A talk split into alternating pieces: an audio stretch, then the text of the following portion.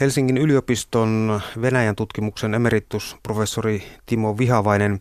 Takanasi on miltei puolen vuosisadan mittainen tutkimustyö Venäjään ja neuvostoaikoihin. Olet myös kirjoittanut kirjoja, joista uusimman olet kirjoittanut yhdessä Ohto Mannisen, Sergei Tsuravljovin ja Kimmo Rentolan kanssa. Dosentolta tulevan kirjan nimi on Varjo Suomen yllä Stalinin salaiset kansiot. Millä tavalla Stalinin salaiset kansiot muuttavat käsitystämme historian kulusta vai muuttavatko?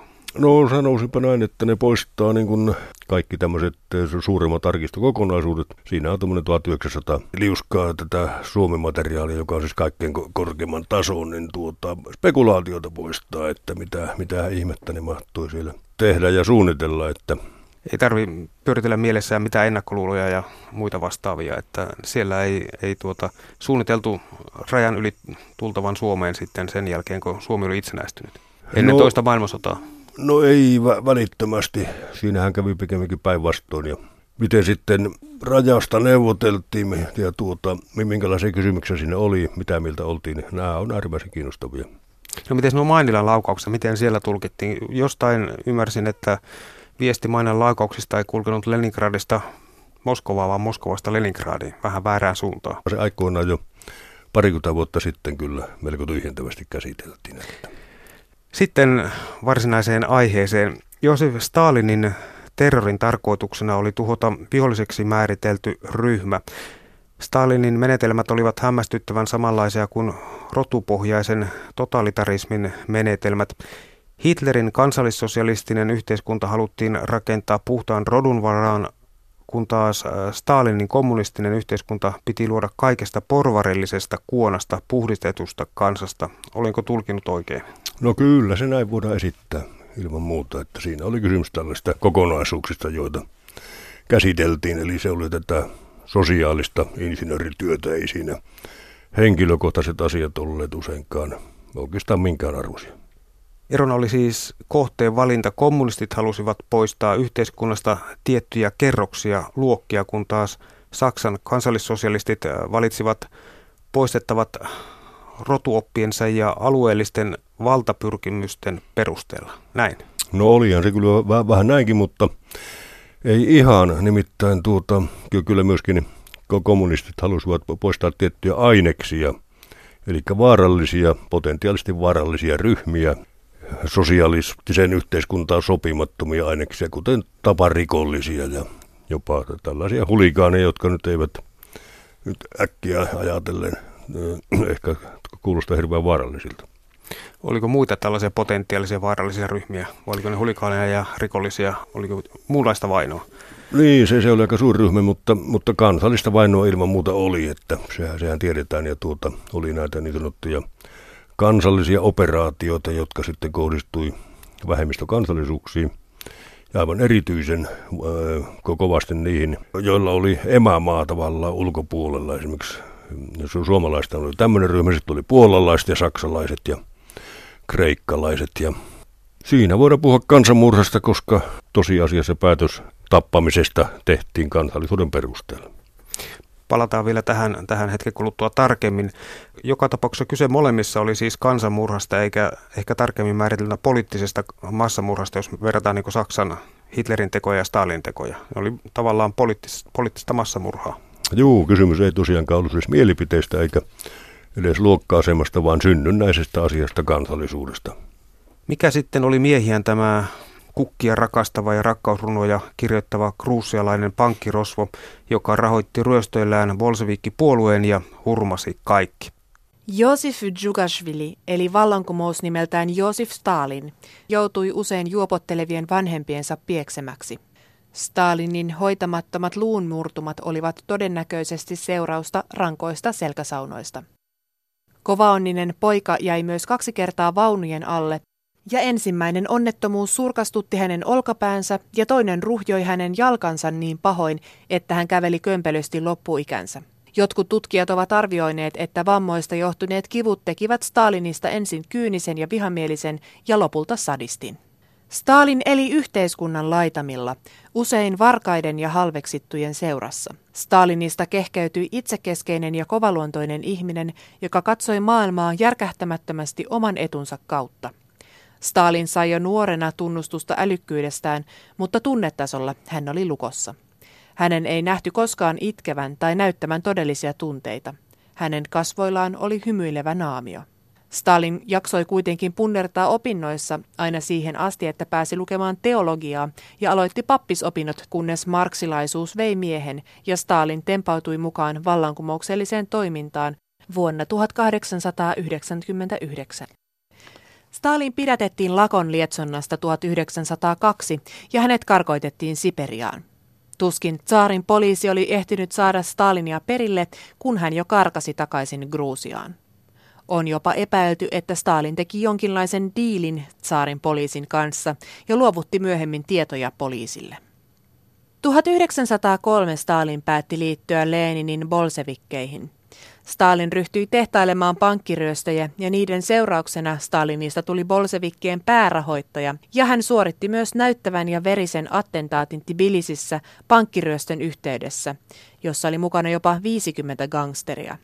Granaattihyökkäyksen yhteydessä Tbilisin keskusaukiolla virui kymmenittäin haavoittuneita ja kuolemaa tekeviä granaattiräjähdysten uhreja. Näin Stalin todisti bolsevikeille ja puheenjohtaja Leninille, että on häikäilemätön toiminnan mies. Koska Stalin oli hyvä seuramies, oli hän myös lahjakas poliitikko, ja Stalinista tuli Leninin rautanyrkki, joka ei punaterroria kaihtanut. Veritöidensä ohella Stalin jaksoi hoitaa myös hallintotehtävät, joita puolueen älyköt vierastivat. Tällä tavoin Stalinin vaikutusvalta ulottui puolueessa kaikkialle. Vähän ennen kuolemaansa, eli liian myöhään, Lenin alkoi epäillä Stalinin kykyä johtajana. Lenin kirjoitti, että pitää Stalinia liian karkeana ja käy ennen pitkää sietämättömäksi pääsihteerin toimessa ja toivoi tilalleen valittavan Lev Trotskin.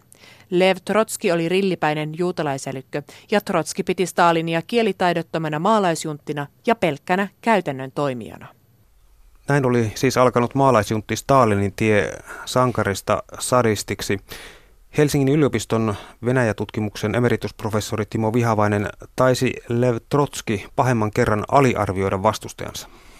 Sitä hän ilman muuta teki ja hän, hän suhtautui aika ivallisesti Stalinin ja hänen lahjoinsa – semmoista tapahtui aika paljon, että, että Stalin ei ollut tällainen liehtari, joka, joka olisi ollut hyvin ulospäin suuntautunut, kuten Trotski, eikä samanlainen leiskuva älykkö. Ja hän, häntä pidettiin jopa suorastaan lahjattomana, ainakin Trotski näyttää näin, näin tehneen. No näin hän Putininkin kanssa, kanssa oli, että monet hän sanoi, että eihän se häntä voinut seinäpaperista erottaa silloin, kun hän oli vielä, vielä Pietarissa ulkomaan asioita hoitamassa mutta toisin on käynyt. Trotski oli siis ilmeisen sokea Stalinin sosiaaliselle viekkaudelle. Stalin osasi punoa Trotskia paremmin kuitenkin henkilökohtaisten liittosuhteiden hämähäkin verkkoa. Kyllä, näin, näin oli. Sitä on aina pidetty Stalinin tärkeimpänä työkaluna, että hän, hän nimitti henkilöt avainasemiin ja ne, ne olivat sitten hänen luotettavia tukijoukkonsa. Ja Stalin muun muassa perusti vei Lenin instituutin, jonka tehtävä oli hankkia kielteisiä arvioita muista bolseviikeista ja ennen kaikkea Trotskista. Niin, marksismin leninismin instituutin, joo. Stalinin ideana oli, että hän esiintyi leninistinä ja, ja tuota, hän ei nostanut itseänsä esille ainakaan aluksi, vaan tuota, selitti, että hän toteuttaa juuri sitä, mitä Lenin halusi. Ja tälläkin tavalla hän tavallaan niin vetäytyi taka-alalle. No kyllä hänet sitten nostettiin todella vahvasti myöskin etualalle, mutta, mutta tämän päivän Lenin hän aina halusi olla. Stalin ohjaili puolueen henkilöstöpolitiikkaa ja suitsi ei-toivottujen tovereiden urakehitystä, tällaista ihan normaalia toimintaa, kun halutaan päästä valtaan. Niin, se on politiikkaa. Siinä hän oli etevä. Ilmeisesti hän oli tämmöinen todellinen eh, manipulaattori, narsisti, niitä hän on jokaisella työpaikalla tiettävästi. No, Trotskille jäi Mustapekka ja Stalin voitti valtataistelun 1924 puolueen edustajakokous äänesti Stalinin jatkamaan pääsihteerinä sitten. Näin se lähti. Niin, se oli aika vaatimaton titteli, pääsihteeri. Sihteerit yleensä eivät ole vallankäyttäjiä, mutta tässä tapauksessa syntyy tämmöinen uusi instituutio. Kerrotaan myöskin, että Stalinin menestys perustui viehätysvoimaan. Niin, hänellä varmaan oli juuri tätä, tämmöistä niin kuin narsistisen persoonallisuuden kykyä tuota, valloittaa ihmisiä. Että tämähän on aika yleistä. Hitleristähän sanottiin aivan samaa. Ja Stalin oli osannut hurmata ihmiset jo pienestä pitäen. Koulupojasta asti Stalin oli säteillyt valovoimaa ja jotain muuta eivät voineet olla ihailematta. No niin, kyllä tämä varmaan, varmaan paikkansa pitää, vaikka, vaikka hän ei tosiaan sitten tietyssä vaiheessa tuonut hirveästi itsensä esille. Että, mutta myöhemmin, myöhemmin sitten, sitten, kun hän piti niitä kruusialaisia e, päivällisiään Kremlissä, niin tuota, kyllähän siellä, siellä aika keskeinen henkilö oli niin, ymmärrettävästi. Aika ristiriitainen, kun sanotaan, että hän oli tuota noin niin kukkia rakastava ja rakkausrunoja kirjoittava kruusialainen pankkirosvu. Siinä on titteliä miehelle keräkseen. No niin, eihän sen oikeastaan, jos ajatellaan nimenomaan ää, sikäläisiä vuoristolaisia, joihin Stalin ei kylläkään kuulunut, niin tuota, sehän on, se olisi tämmöinen aika, aika osuvakin luonnehdinta, jota voitaisiin varmaan ylpeänä kantaa. Mistä hän, hänen innostuksensa näihin kukkasiin mahtui?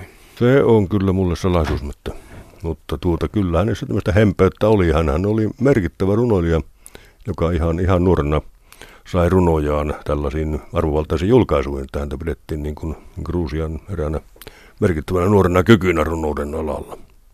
Ja eikö hänellä ollut musiikkitaustaakin myöskin? En tiedä, oliko sentään bändiä, mutta, mutta lauleli kyllä kuitenkin. No toki toki hän lauloi esimerkiksi kirkkokuorossa ja Molotovhan oli Skriabinin musikaalista sukua ja sitten siellä oli Budjon, niin kaikki olivat laulaneet kirkkokuorossa ja sitten vielä kun Stalin oli vallassa, he harrastivat tätä ja välillä aina jonkun verran päissään usein ilmeisesti lauloivat näitä kirkkokuorolauluja. Ja ei sitä koskaan tiedä, minkälaista porukkaa voi kirkkokuorostakin nousta. No Stalin oli myöskin paljon lukenut mies. Hän oli opiskellut teologiaa ennen kuin marksilaisuus mullisti hänen maailmankuvansa. Kyllä, tuota, ei se pappisseminaari ollut mitenkään halveksittava instituutio. Kyllä, kyllä siellä saatiin aika hyvä pohjasivistys ja tietenkin hän ennen muuta oli sitten tämmöinen autodidakti, eli tai no ehkä näin voidaan sanoa, koska hän luki todella valtavasti ja katsoi myöskin elokuvia, että hän oli todellinen filmihullu voi sanoa. Mutta siihen aikaan monet muutkin oli. No se on... Stalinin elokuvamaku mahtoi Kyllä, hän niitä klassikoita paljon katseli ja, ja hänellä oli hyvin kehittynyt maku sitten myöskin, myöskin esimerkiksi näytelmien suhteen hän, ja kirjallisuuden suhteen. Hän oli hyvin kiinnostunut kirjallisuudesta ja otti paljon yhteyttä henkilökohtaisesti jopa tiettyihin kirjailijoihin ja, ja tuota, piti hyvin tärkeänä, että on olemassa tämmöisiä sananmestareita eikä pelkkiä propagandistia. Niin, Stalinin henkilökohtaisessa kirjastossa oli 20 000 teosta noin suurin piirtein ja kerrotaan, että Stalin luki säännöllisesti 500 sivua päivässä. Pitääkö hän paikkansa? No, en ole ollut katsomassa, mutta kyllähän hirveästi paljon kaikkea teki, että aika hyvä, jos ehti näin paljon tehdä. No mietin sitä samaa. Kerrotaan, että Stalin teki hämäävän vaikutuksen myös hiljaisella vaatimattomuudellaan piippua tuprutellen ja tyynenä ollen. Tällaisesta on puhuttu, puhuttu kyllä, että juhla Stalin oli tietysti vähän, vähän toista sitten kuin tämä arkinen ja mä uskon, että tämä kyllä muuttui, kun, kun hänen asemansa koheni. Sanotaan, että myötätuntoisella esiintymisellään Stalin kylvi ympärilleen erilaista hiljaista lempeyttä, joka teki ihmisistä luottavaisia. Niin, olen lukenut kyllä tämmöisiä arvioita kohtaamisista Stalinin kanssa, että hän oli aivan todella valloittava, vaatimaton ja kaikkea tämmöistä hyvää ja myönteistä. Stalin osasi myös huolehtia ystävyyssuhteistaan. Puolueen merkkimiehet saivat huoletta sinutella Stalin ja jotkut kutsuivat Stalinia lempinimellä Goba. Ää, mitähän se mahtaa tarkoittaa? No se on itse asiassa tuommoinen erään gruusialaisen kirjallisen hahmon tämmöisen sankarin nimi ja se oli hänen, hänen niin kuin puolue salanimensä. minkälainen sankari tämä Koba mahtoi olla? Nyt en ihan hyvin sitä muista, mutta muistan kyllä, että joku, joku kirjoittaja yritti tehdä siitä hyvinkin syvää analyysiä, että miksi Stalin juuri tämän valitsi. Että. Kiinnostavaa sinänsä olisi ollut, ollut tietää, että, että mikä siinä mahtoi Stalinia kiehtoa. Niin kuin kerrotkin, niin Stalin osasi kuitenkin kunnioittaa oppineisuutta ja intellektuelloja, tällaisia henkilöitä, jotka osasivat kirjoittaa ja, ja ajatella asioista. Niin, kyllähän, kyllä hänellä muuten itsestään oli kyllä myöskin varsin suuret luulut ja hän sitten piti, kuten sanotaan, mestarikurssia opetti jollekin Sostakovitsille, miten sävelletään ja sitten kirjoitti kielitieteen kysymyksistä ja, ja manasi alimpaan kattilaan ö, akatemikko Marrin koulukunnan ehkä ihan syystäkin kyllä, mutta, mutta hän ei kyllä pitänyt ö, kynttilänsä vakan alla, että kyllähän, kyllähän myöskin itseään piti erittäin suurena intellektuaalina. Ja Stalin etsi lakkaamatta itselleen uusia ja entistäkin uskollisempia avustajia. Myöskin, siinä oli myöskin tällainen taka-ajatus, kun hän näitä intellektuelleja tapaili. Kyllä, ja hänellä oli tämmöinen niissä diktaattoripiirissä aika yleinen tapa, että, että hän antoi eri, eri tahojen kilpailla keskenään ja toimi sitten tuomarina, että, että sinä oletkin väärässä ja tämä on parempi. Eli näin se täytyy tietysti tehdä, se oli tavallaan jonkunlaista delegointia myös. Eihän, eihän tuota ihan, ihan kaikkea Stalin ehtinyt puuttua, vaikka, vaikka hän, kuten aikoinaan keisarit, käsitteli myöskin hyvinkin pieniä kysymyksiä, jos sille päälle sattui. Toisin kuin Lenin ja Trotski, Stalin ei ollut siis mikään kansanjoukkojen villitsejä, niin kuin tuossa jo aiemmin, aiemminkin kerroit. Stalinin karisma perustui enemmänkin tällaiseen niin kuin sisäpiirissä ilmenneeseen hyvän tuulisuuteen, seurallisuuteen ja ennen kaikkea huumoriin. Millaista tämä Stalinin huumori mahtoi sitten olla? No se oli kyllä aika, aika purevaa usein, että esimerkiksi joku ö, lihakoiva teatteriohjaaja muistaakseni sanoi Stalinille, että kuule, että etelän ihminen, te varmasti tunnette niitä seutuja hyvin, että minun pitäisi mennä lomailemaan, että mitäs voisitte suositella. Stalin vastasi Turhanskin alue.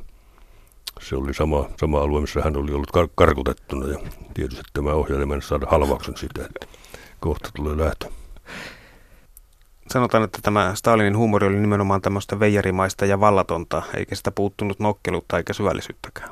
Kyllä näin voi sanoa, ja kyllähän oli, oli, oli todella niin kuin sanotaan ostraumni, eli tuota, ö, hän, hän osasi sukke, sukkeluudet ja muuten hänen noita maljapuheitaan on tutkittu, niistä on kirjoitettu parikin kirjaa, että niitä hän paljon harrasti. Kruusialaiset ovat tunnettuja siitä, että he pitävät hyvinkin pitkiä maljapuheita ja se on taiteenlaji sinänsä. Niissä täytyy aina olla myöskin jotakin huumoria. Pari esimerkkiä Stalinin huumorista olen tähän poiminut. Kun Stalin nimitti Ivan Isakovia laivaston komissaariksi, amiraali vastasi tehtävän olevan liian rasittava, koska hänellä on vain toinen jalka. Stalin vastasi, että ei jalan puuttuminen ole este, koska tähän asti laivastoa ovat komentaneet päättömät. Ja sitten kun Britannian pääministeri Winston Churchill vieraili Moskovassa, Churchill ivasi, että Molotov palasi työmatkaltaan Yhdysvalloista poikkeuksellisen myöhään, koska hän oli päättänyt livahtaa Washingtonin kokouksesta ihailemaan New Yorkia. Stalin oli heti mukana hengessä ja totesi, että ei Molotov New Yorkiin mennyt, hän meni Chicagoon, jossa muutkin gangsterit ovat. Onhan tämä aika oivallista ja osuvaa huumoria. Kyllä, juu, ja Parhaita kavereita hän olivat Molotov ja Vorosilov ja Budjonni tuota, ainakin kahden, ei kun kaikkien vaimot olivat leirillä siis tuota, ei millään virkistysleirillä, vaan keskitysleirillä tiettynä aikana. Ja Stalin ö, loi lausumahan, kun kaverit oli koossa, että nythän ollaan kaikki poikamiehiä ja voidaan lähteä ryppäämään. Aika rankkaa kyllä täytyy sanoa. Kyllä, kyllä. Sanotaan, että Stalinin huumorin alle kätkeytyi kylmä taktikointi ja juuri sen avulla hän kykeni saamaan sodan jälkeisen maailman rajat mieleisekseen. Leppoisa charmi mahdollisti sen, että Brittein Churchill ja Yhdysvaltain presidentti Franklin D. Roosevelt kuhnailivat, kun Stalin mietti seuraavaa suurta siirtoa. Voisikohan olla näin? Voi, voisipa hyvinkin olla, että hän oli tämä, tämä joviali Joe jota johon sitten suhtauduttiin liittoutuneiden taholla hyvin, hyvin myönteisesti tietyssä vaiheessa. Ja sitten yhtäkkiä, kun kylmä sota alkoi, niin kaikki sitten, sitten muuttuikin päinvastaiseksi. Että siinä oli tietysti myöskin, myöskin sota-aikana ihan se, että, että tuota, tietyt ihmiset saatiin esittää vain tietyllä tavalla tiedotusvälineessä. Mikähän mahtoi nyt sitten pyöräyttämään tämän kylmän sodan käyntiin? Jos välit olivat kuitenkin aika leppoisat siinä siinä toisen maailmansodan päättyessä? No kyllä se oli epäluulo ilman muuta ja on tämän kovasti tutkittu, että miksi kylmä sota oikeastaan alkoi. Ja tuota, toisella osapuolella oli ydinpommi ja toisella ei, että, että tässä jotenkin Stalinin puolelta niin luultavasti oli, oli aika paljon pelkoa, että mitähän, mitähän tästä tulee. Että sitten kun saatiin oma, oma ydinpommi, no kylmästä oikeastaan alkoi vähän aikaisemmin, mutta siihen kannatti jo varautua, että ei, ei tämä kovin pitkään tämä ystävyys kestä, että nyt on sellaisia aseita, että ne mullistaa tilanteen. Jos ihmissuhteet ajatellaan pelinä, Stalin oli valiopelaaja, siksi juuri kukaan ei ymmärtänyt, että hän oli kaksi ulotteinen persona. Sivistyneellä, lukeneella ja miellyttävästi käyttäytyvällä miehellä oli myös toinen minä, jonka Lenin huomasi, mutta liian myöhään, eli vähän ennen kuolemaansa. Eli Lenin ei olisi kuitenkaan halunnut, että Stalin olisi noussut valtaan. No niin, Lenin oli, oli tuossa vaiheessa jo aika, aika tuota, lopussa ja tähän on paljon kiinnitetty huomiota tähän Leninin niin sanottuun testamenttiin. Stalinhan e- esitti sen avoimesti. Leninin niin, niin sanotuissa hautajaisissa hän ei tietysti koskaan haudattu oikeasti, mutta tuota, tämmöisessä jäähyvässä tilaisuudessa hän sitten vannoi Leninin perinnön kokonaan säilyttävänsä ja otti esille myöskin tämän testamentin ja sanoi, että tuota, pyysi kaikkia sitten esittämään mielipiteensä, että voiko, voiko tämä olla tuota, hänen kannaltaan langettava, vaikka ei, ja kaikki olisi sitä, että ei hän toki. Niin, oliko mahdollista olla edes toista mieltä? No ei oikein voinut se. Siihen aikaan se oli vielä, vielä jonkun verran mahdollista, että sitten kun Stalin oli tukevasti vallassa, niin sitten olisi ollut aivan turha esittää toista mielipidettä. Valtaan päästyään Stalin oli tunteeton hirviö, kuka tahansa oli korvattavissa ja Stalin saattoi tuhota kenet hyvänsä. On hyvin vähän todisteita siitä, että Stalin olisi tuntenut ketään kohtaan aitoa ystävyyttä ja myötätuntoa. Yksilöt eivät tainneet merkitä hänelle oikeastaan mitään vaimotkin pantiin keskitysleirille? No kyllä se nyt kuitenkin siltä näyttää, että kyllähän vaimojansa ja lapsiansa rakasti, tai nyt ainakin tytärtänsä, että, että poikia kohtaan oli vähän armottomampi, mutta sehän kuului hänen, hänen rooliinsa. Ja kyllä hän kuitenkin niin kavereitansa arvosti, että, että olisi hän voinut heitä vähän pahemminkin kohdella, vaikkapa Vorossilov tai Budjonni eivät kyllä oikein pärjänneet sitten sitten to, tosipaikan tulle, mutta ei, ei heitä tuhottu kuitenkaan. Niin, Stalin näki maailman brutaalina paikkana, jossa vain Neuvostoliiton intresseillä oli merkitystä ja syvästi vainoharhaisena ihmisenä hän teki sitten mitä tahansa maansa ja oman asemansa hyväksi. Näinkö se meni? Kyllä tämä vainoharhaisuus varmaan on, on aika tärkeä juttu. Ja sehän, sehän kyllä sitten levisi sinne koneistoon enemmänkin ja tietenkin se Stalinin vaikutus tässä on varmaan aika ratkaiseva. Mutta jos ajatellaan vaikka nyt Stalinin käytöstä Suomea, Suomea kohtaan, niin tuota, siinä voidaan havaita kyllä selvästi se, että, että aluksi hän, hän oli aika, aika tuota, ylhäältä päin katsova eikä, eikä antanut sille oikeastaan mitään arvoa, mutta arvonanto nousi sitten sotien myötä ja ö, meillä olisi voinut olla paljonkin huonompi huonompi herra tuolla Kremlissä meidän kanta huonompi. Trotski oli ilman muuta jossakin vaiheessa vaihtoehto Stalinille, mutta olisiko hän ollut parempi, epäilen suuresti. En oikein usko Lenininkään. Niin mitähän Stalin mahtoi Mannerheimista ajatella? Hän arvosti, arvosti häntä suuresti ja, ja tuota, lähetti terveisiä Suomen kommunistisen valtuuskunnan mukana. Tietenkin nämä kommunistit olivat kauhistuneita tästä, mutta ehkä se oli siihen aikaan kuitenkin sitten hyvä asia. Kyllä, varmasti. Näin Josef Stalin sanoi, että voiton lippu liehuu pian Berliinin yllä. Добить фашистского зверя в ее собственном логове и водрузить над Берлином знамя победы. Ja kun sitten listataan vähän näitä Stalinin töitä ja tekoja, niin, niin Stalin teloitutti ja lähetti leireille kuolemaan vähintään miljoona oman maansa kansalaista, murrasi miehiä, naisia, lapsia ja pakkosiirteli kokonaisia kansakuntia. kuolema ratkaisee kaikki ongelmat kuului yksi Stalinin perusprinsiipeistä ja ilmeisesti se toimi, koska hän pysyi vallassa 30 vuotta vai mitä Helsingin yliopiston Venäjän tutkimuksen emeritusprofessori Timo Vihavainen. Niin, en, en muista missä hän olisi tuon nimenomaan lausahtanut, mutta kyllähän se tämä hänen, hänen ideansa hyvin selvästi oli tämmöinen kantava idea. Ja, ja kyllä siinä oli aika olennaista, että hän oli täysin häikäilemätön. Hän sanoi Iivana julmasta, että Jumala esti Iivanaa menemästä loppuun asti. Häntä, häntä Jumala ei estänyt, että hän pystyi ilmeisesti ilman mitään minkälaisia estoja ja omaan tunnon soimauksia tekemään ihan mitä tahansa ja käydään näitä nyt tässä läpi. Lokakuun vallankumouksessa 1917 bolsevikit nousivat vallankahvaan ja pian sen jälkeen puhdistukset alkoivat. Bolsevikit eivät kohdistaneet puhdistuksia pelkästään poliittisiin vastustajiin, vaan myös yhteiskuntaryhmiin, kuten aatelisto, porvaristo, älymystö, kirkon edustajat ja niin edelleen. Eli kaikki olivat tulilinjalla. Kyllä, näin oli juu, että ne menivät sitten vähän – vähän niin kuin tiettynä aikoina oli kampanjoita, jolloin viettiin milloin ketäkin, että etenkin tässä 230-luvun vaihteessa kollektivisoinnin tienoilla riistä ja lukkien likvidointi sitten oli suuri terrori myöhemmin. Venäjällä oli valinnut sortovallan perinne. Bolseviikit taistelivat saarin terrorivaltaa vastaan, mutta sen sorto kalpenee perin vähän veriseksi verrattuna valtaan päässeen bolsevismin tekemiin hirveyksiin. Stalinin hirmotekion seurauksena kuoli kaikkiaan ilmeisesti kymmeniä miljoonia ihmisiä ja tästä luvusta tutkijat hivenen kyllä kiistelevät, mutta luku on kuitenkin järisyttävän suuri.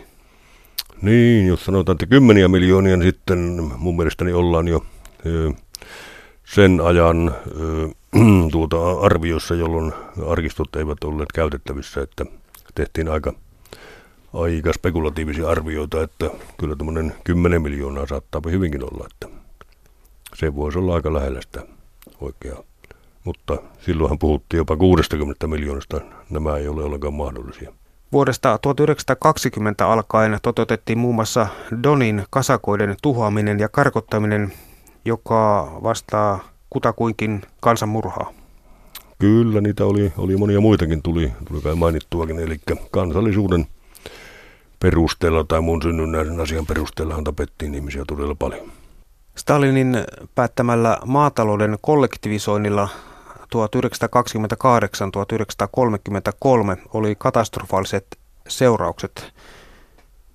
Mitä tässä kollektivisoinnissa tapahtui? No, siinähän yksittäiset talonpojat pakotettiin liittymään kolhoosiin eli kollektiivitalouteen ja, ja tuota siinä samalla sitten varakkaammat talonpojat eli kulakit karkotettiin pois kotiseudultansa. Eli tuhottiin, likvidoitiin luokkana, kuten sanonta kuuluu, ja hyvin monet likvidoittiin ihan, ihan sitten fyysisestikin. Samaan aikaan oli myös hyökkäys kirkkoa vastaan. Luin, että, että noin puolisen miljoonaa kulakkia talonpoikaa olisi menettänyt henkensä. Mm, niin, siitä on kyllä paljon suurempia lukuja, että tuon ehkä vähän vaikea vaikea arvioida sikäli. He, usein heidät use, usein lähetettiin joudutun erikoissiirtoluihin ja kyllä siellä monen elinikä varmasti lyheni aika lailla, että, että miten sitten tämä kuolonuhrien määrä lasketaan. Tämä on aina melko vaikea juttu. Su, suuri luku se oli.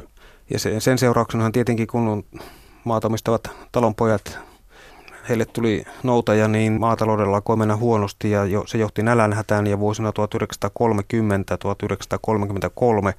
kuoli suunnin piirtein tuolla sanotaan, että 4,6 miljoonasta 8,5 miljoonaa ihmistä sillä välillä jossakin haarukoidaan, että se aiheutti tämä kolhoosisysteemi niin valtavan nälänhädän. Kyllä, nimenomaan vuosina 32-33 ja, ja tuota, tämähän oli sellainen – itse aiheutettu nälänhätä, näin, näin voi sanoa, että siitä, siitä kommunistipuolue on ilman muuta vastuussa. Ja erityisesti hän kuolleita tuli kai yli kolme miljoonaa niin Ukrainassa, jossa monet katsovat myöskin, että, että kyseessä oli ihan, ihan tarkoituksellinen toimi nationalismin voittamiseksi, että ihan tahallaan pidettiin heitä nälissään ja tapettiin ruoan puutteeseen. No kyllähän tätä on esitetty ja tuota, kuten, kuten sanottu, niin tuota se, se oli, oli tällainen tuottamuksellinen ja varmaan osittain tarkoituksellinen. Eli sillä haluttiin murtaa tämä talonpoikasta vastarinta, se oli terroria. oliko kyseessä nimenomaan hyökkäys nationalismia vastaan, niin se on minusta aina, aina vähän ollut ongelmallinen juttu, koska tuota, en oikein ymmärrä, miten se olisi edesauttanut. Sitä tietenkin terrori on aina, aina sikäli käyttökelpoinen, että kun yhden tappaa, niin tuhat säikyttää, ja tässä jos miljoonan tappaa, niin säikyttää ne loput 40 miljoonaakin. No sitten tullaan tähän suuren puhdistuksen aikaa 1936-1939. Kerrotko tästä? No joo, sehän, sehän kärjistyi vuonna 1937 ja, ja, ja 38 ja se oli tosiaan sellainen prosessi, jota sitten on ahkerasti tutkittu ja siinä sen nostettiin ennen, ennen muita jo esille, koska tuota, siinä tapettiin sitten kommunisteja, siinä hyvin paljon tapettiin omia ja, ja nimenomaan o, o, oman virka- ja puoluekonnoisten huippu, ja eikä pelkästään huippua, vaan myöskin alempia kerroksia. Se tapahtui niin, että, että tuota siinä oikeastaan valmisteltiin sellainen näyttämölle pano, eli jokainen jonkun asteen johtaja sai varamiehen. Varamiehet sitten yllytettiin kertomaan jotakin, mitä pahaa kaikkea tämä, tämä esimies oli tehnyt. Ja tällä tavalla he, heille valmistettiin paikka sitten. He pääsivät entisen esimiehen tilalle. Että tämä oli tämmöistä pukkihyppyä sitten. Siinä meni, meni tuhansia taas tuhansia. Ja väitetään, että sen syynä olisi ollut niinkin rationaalinen asia kuin, että olisi pystytty sen avulla sitten, sitten paremmin hallitsemaan näitä, näitä tuota, alueita, eli syrjäseutuja, jotka uhkasivat jäädä, jäädä tavallaan niin kuin hallitsemattomiksi. Eli he raportoivat aina, aina Moskovaan, että kaikki menee hienosti, kaikki tehdään niin kuin pitääkin. Sitten kun tultiin katsomaan, niin huomattiin, että ei sille tehdä mitään muuta kuin mitä on itse keksitty puuhailla. Niin oli tällaisia eräänlaisia näytösoikeudenkäyntejä, mitä järjestettiin, että no niitä oli, valta vaihdettu. Niitä oli aika paljon, juu. Ja, ja tuota, pakasaatel nisut, eli tuota, näytösoikeudenkäynti tarkoittaa myöskin sitä, että tehdään jostakin rikos tai muusta jutusta tämmöinen suuri numero, että sitä siitä kaikille kerrotaan. Näitähän oli useampia, mutta, mutta ne olivat myöskin tämmöistä teatteria. Mutta tämä Tärkeintä saman aikaan nyt kuitenkin, tai laajinta ainakin, oli semmoinen terrori, joka ei oikeastaan perustunut mihinkään, mihinkään muuhun kuin siihen, että haluttiin päästä eroon tietyistä kansanryhmistä. Niitä olivat eh, tietyt kansallisuudet, jotka, eh, joilla oli tämä emämaa oman maan ulkopuolella. Sitten oli esimerkiksi loikkarit, no ne, nehän kuuluvat myöskin useimmiten näin. Ja tuota, sitten oli jopa taparikolliset, entiset kulakit, valkoupseerit ynnä muuta ja, ja oppositiopuolueiden jäsenet. Ja tämä tapahtui juuri silloin, kun sosiaalistinen yhteiskunta oli saatu Venäjällä rakennettua. Et se kannattaa muistaa, että, että se tapahtui vuonna 1937 itse asiassa. Vuonna 1936 vuoden lopulla hyväksyttiin sosiaalistisen yhteiskunnan perustuslaki ja tuota, vuoden lopussa oli, seuraavana vuonna oli sitten saatu viisivuotissuunnitelma valmiiksi. Eli sosialismi on rakennettu, se on uudenlainen yhteiskunta, johon kuuluu uudenlaiset ihmiset. Ne, jotka siihen kuuluneet, ne hävitettiin pois. Niin, Neuvostoliiton tuolloisen salaisen poliisin arkistojen mukaan niin telotettuja oli noin 700 000. Juu, se on se tieto, mikä on saatu, eikä varmastikaan ole kyllä tyhjentävä, mutta, mutta siitä täytyy lähteä, että sen verran varmasti tiedetään.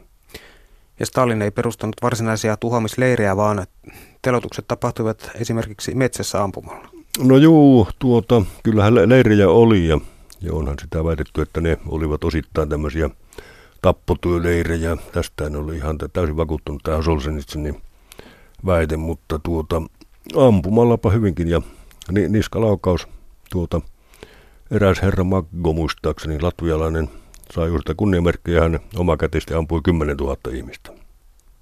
Ja äh, nämä pakkotuileirit, niin niitä vähän hienommalla nimellä kutsuttiin niin tuota kasvatuksellisten työleirien ja siirtokuntien keskushallinto. Kyllä, tuota, nimittäin sosiaalisessa yhteiskunnassahan me keksittiin uusia hienoja, hienoja käsitteitä ja esimerkiksi kuoleman tuomio oli aluksi nimeltään yhteiskunnallisen itsesuojelun korkein aste. Eri tavoin tällaisten pakkotyöleirien ja systeemin osien kautta kulki noin 20-30 miljoonaa neuvostokansalaista vuosikymmenten kuluessa virallistenkin tietojen mukaan leirillä kuoli yli miljoona ihmistä, mutta todennäköisesti heitä oli huomattavasti enemmän, siis jopa tuo, mitä alussakin arvioitiin, kymmenisen miljoonaa on saattanut mennä.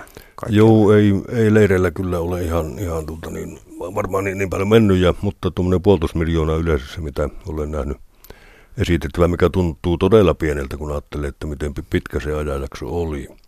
Mutta nyt tietenkin täytyy muistaa, että tämä kuolleiden määrä arvioiminen on ensinnäkin vaikeaa, ja, ja miten paljon parempi sitten oli ihmisen olla loppuikänsä mädäntyä siellä jossakin ö, leirissä kuin, kuin tulla ammutuksi. Vähän vaikea kysymys sekin. Stalinin vainot kohdistuivat 1930-luvulla vähemmistökansallisuuksiin, kuten suomalaisiin, joita vangittiin yksistään vuosina 1937-1938 liki 12 000 nykyisen Karjalan tasavallan alueella, eli 1930-luvun puolivälissä noin 15 000 suomalaista, josta siis joka, lähe, lähes joka toinen katosi leireille tai, tai sitten joukkohautoihin. No niin, minä kyllä aika paljon luotan näihin Irina Takalan tutkimuksiin ja, ja hän esittää hieman pienemmän luvun Karjalan tasavallan osalta, eli se on joku vajaa 5000 telotettiin. Mutta tietenkin sitten jos ajatellaan, että miten tämä kuoli muualla, niin kyllähän ne kertyy, kertyy todella paljon. Ja tuota, näitähän koottu näitä suomalaisten martyrologia luetteloita.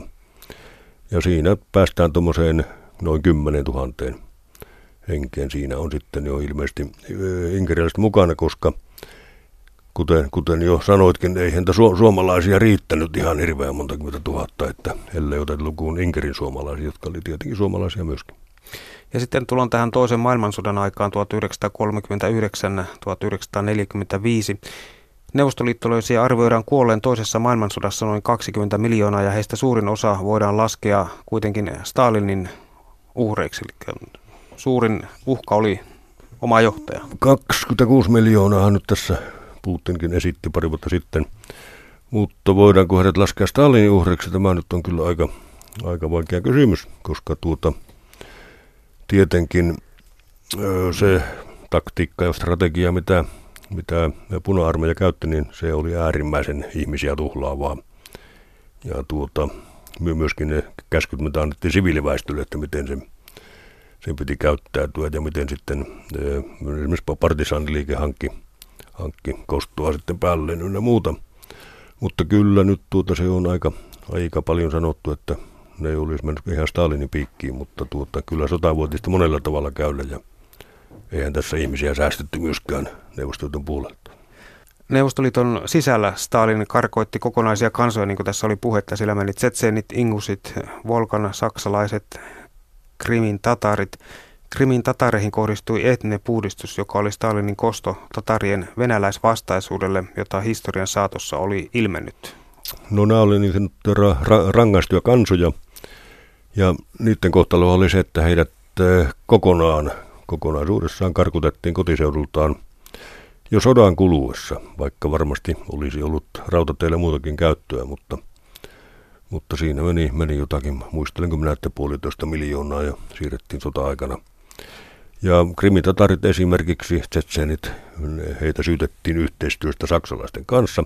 Ja tässä todella täytyy sitten huomata, että ei kysy, kysy, kyse ollut yksilöistä. Kaikki menivät, naiset ja lapset, mummot ja vaarit, sinne tuota, koko, kokonaiset kansakunnat. Niitä rangaisti. Se oli vähän niin kuin Jumalan rooli otettu. Että.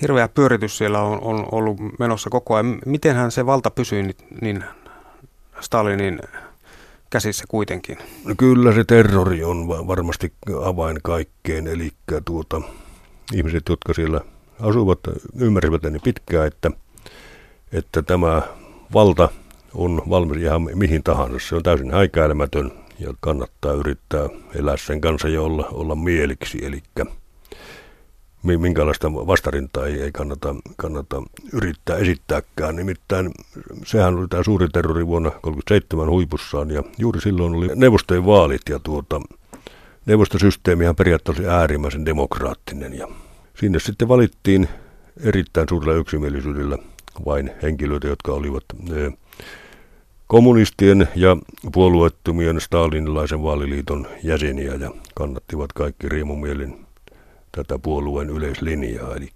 se terrori oli mun mielestä se ase, millä, millä kaikki tapahtui. Sitten tulee tämä Leningradin juttu. Helsingin yliopiston Venäjä-tutkimuksen emeritusprofessori Timo Vihavainen.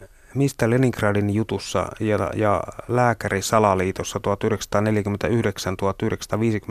oli kyse? Leningradin juttu, tuota sitä nyt on, on selitetty, että se oli se vanha, vanha tuota Pietarin ja Moskovan välinen kilpailu ja kateus. Ja se tapahtui sodan jälkeen melko pian siinä 50-luvun, 40-luvun vaihteessa ja tuota, siinä tietysti kannattaa muistaa Leningradin kokemukset sota-aikana. Sillä oli mitään aika paljon myöskin katkeruutta tätä omaa järjestelmää kohtaan, joka oli jättänyt sinne niin valtava määrä ihmisiä kuolemaan ja asia ei kyllä oltu hoidettu hyvin myöskään, myöskään niin kuin venäläisten puolelta. Totta kai saksalaiset siinä nyt olivat pääasiallinen syyllinen, ei siitä tietenkään menkään päälle, mutta Leningradin kärsimysten esille nostaminen kiellettiin. Siitä ei sitä Leningradin saarostakaan saanut sen enempää puhua ja tuota, tämä piiritysmuseokin suljettiin. Se avattiin vasta tässä, mitä siinä on parikymmentä vuotta sitten. No, tämä lääkäriliitto oli mystinen hanke, joka alkoi syytöksillä, että Kremlin lääkärit olivat myrkyttäneet neuvostojohtajia.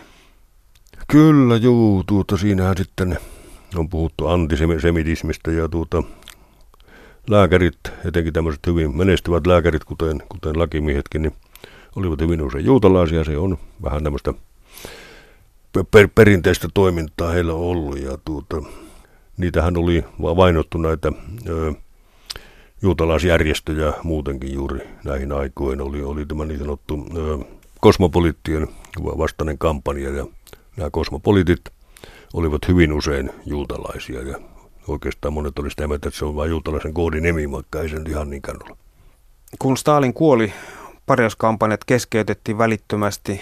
Kampanjan motiivi jäi, jäi arvoitukseksi. Se saattoi jouduttaa Stalinin kuolemaa, koska hänen sairastuessaan parhaat neuvostolääkärit olivat vankilassa. Onhan se mahdollista ja tuota, ilmeisesti hänellä oli hyvin paha aivoverenvuoto ja, ja tuota, apua ei riennetty heti, heti antamaan, että olisiko sitten voitu antaa, niin on vaikea kysymys, mutta kaiken kaikkiaan näyttää siltä, että hänet jätettiin kuolemaan. Neuvostoliittoa diktaattorin otteen hallinnut Josef Stalin nähdään nyky ennen kaikkea suurena sotasankarina ja tehokkaana uudistajana. Kesäkuussa 2017 venäläiset valitsivat Stalinin toistamiseen kaikkien aikojen merkittävimmäksi henkilöksi 38 prosentin kannatuksella.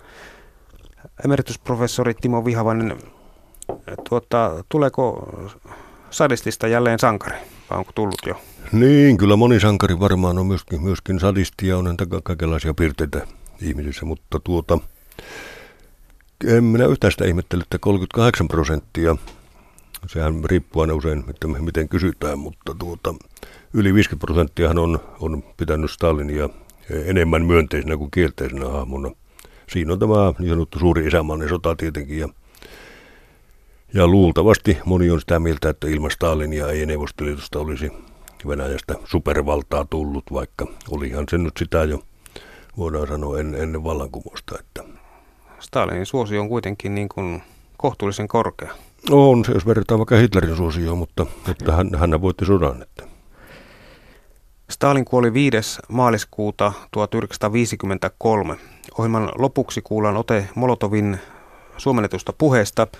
Molotov oli Aleksandra Kolontain ja Josef Stalinin itsensä ohella ainoita bolseviikkien johtohahmoja, jotka selvisivät hengissä 1930-luvun Stalinin suurista puhdistuksista. Eikö niitä tosiaankaan jäänyt? Jos ajatellaan niitä, jotka oli 20-luvulla huipulla, ne, nehän likvidoitiin jo hyvissä ajoin 30-luvun loppuun mennessä. Ja kyllähän koko tuota, siitä vanhasta politbyrosta ja tuota jopa keskuskomiteasta, niin siitähän meni suurin osa. Että kyllähän aika selvä jälkeen tehtiin, mutta ei, ei nyt ihan, ihan noin puhtaaksi kyllä. Vedetty. Joo. Stalinin kuolematon nimi tulee aina elämään meidän sydämissämme, neuvostokansan ja koko edistyksellisen ihmiskunnan sydämissä. Hänen suuret tekonsa kansamme ja koko maailman työtä tekevien onneksi tulevat elämään ikuisesti.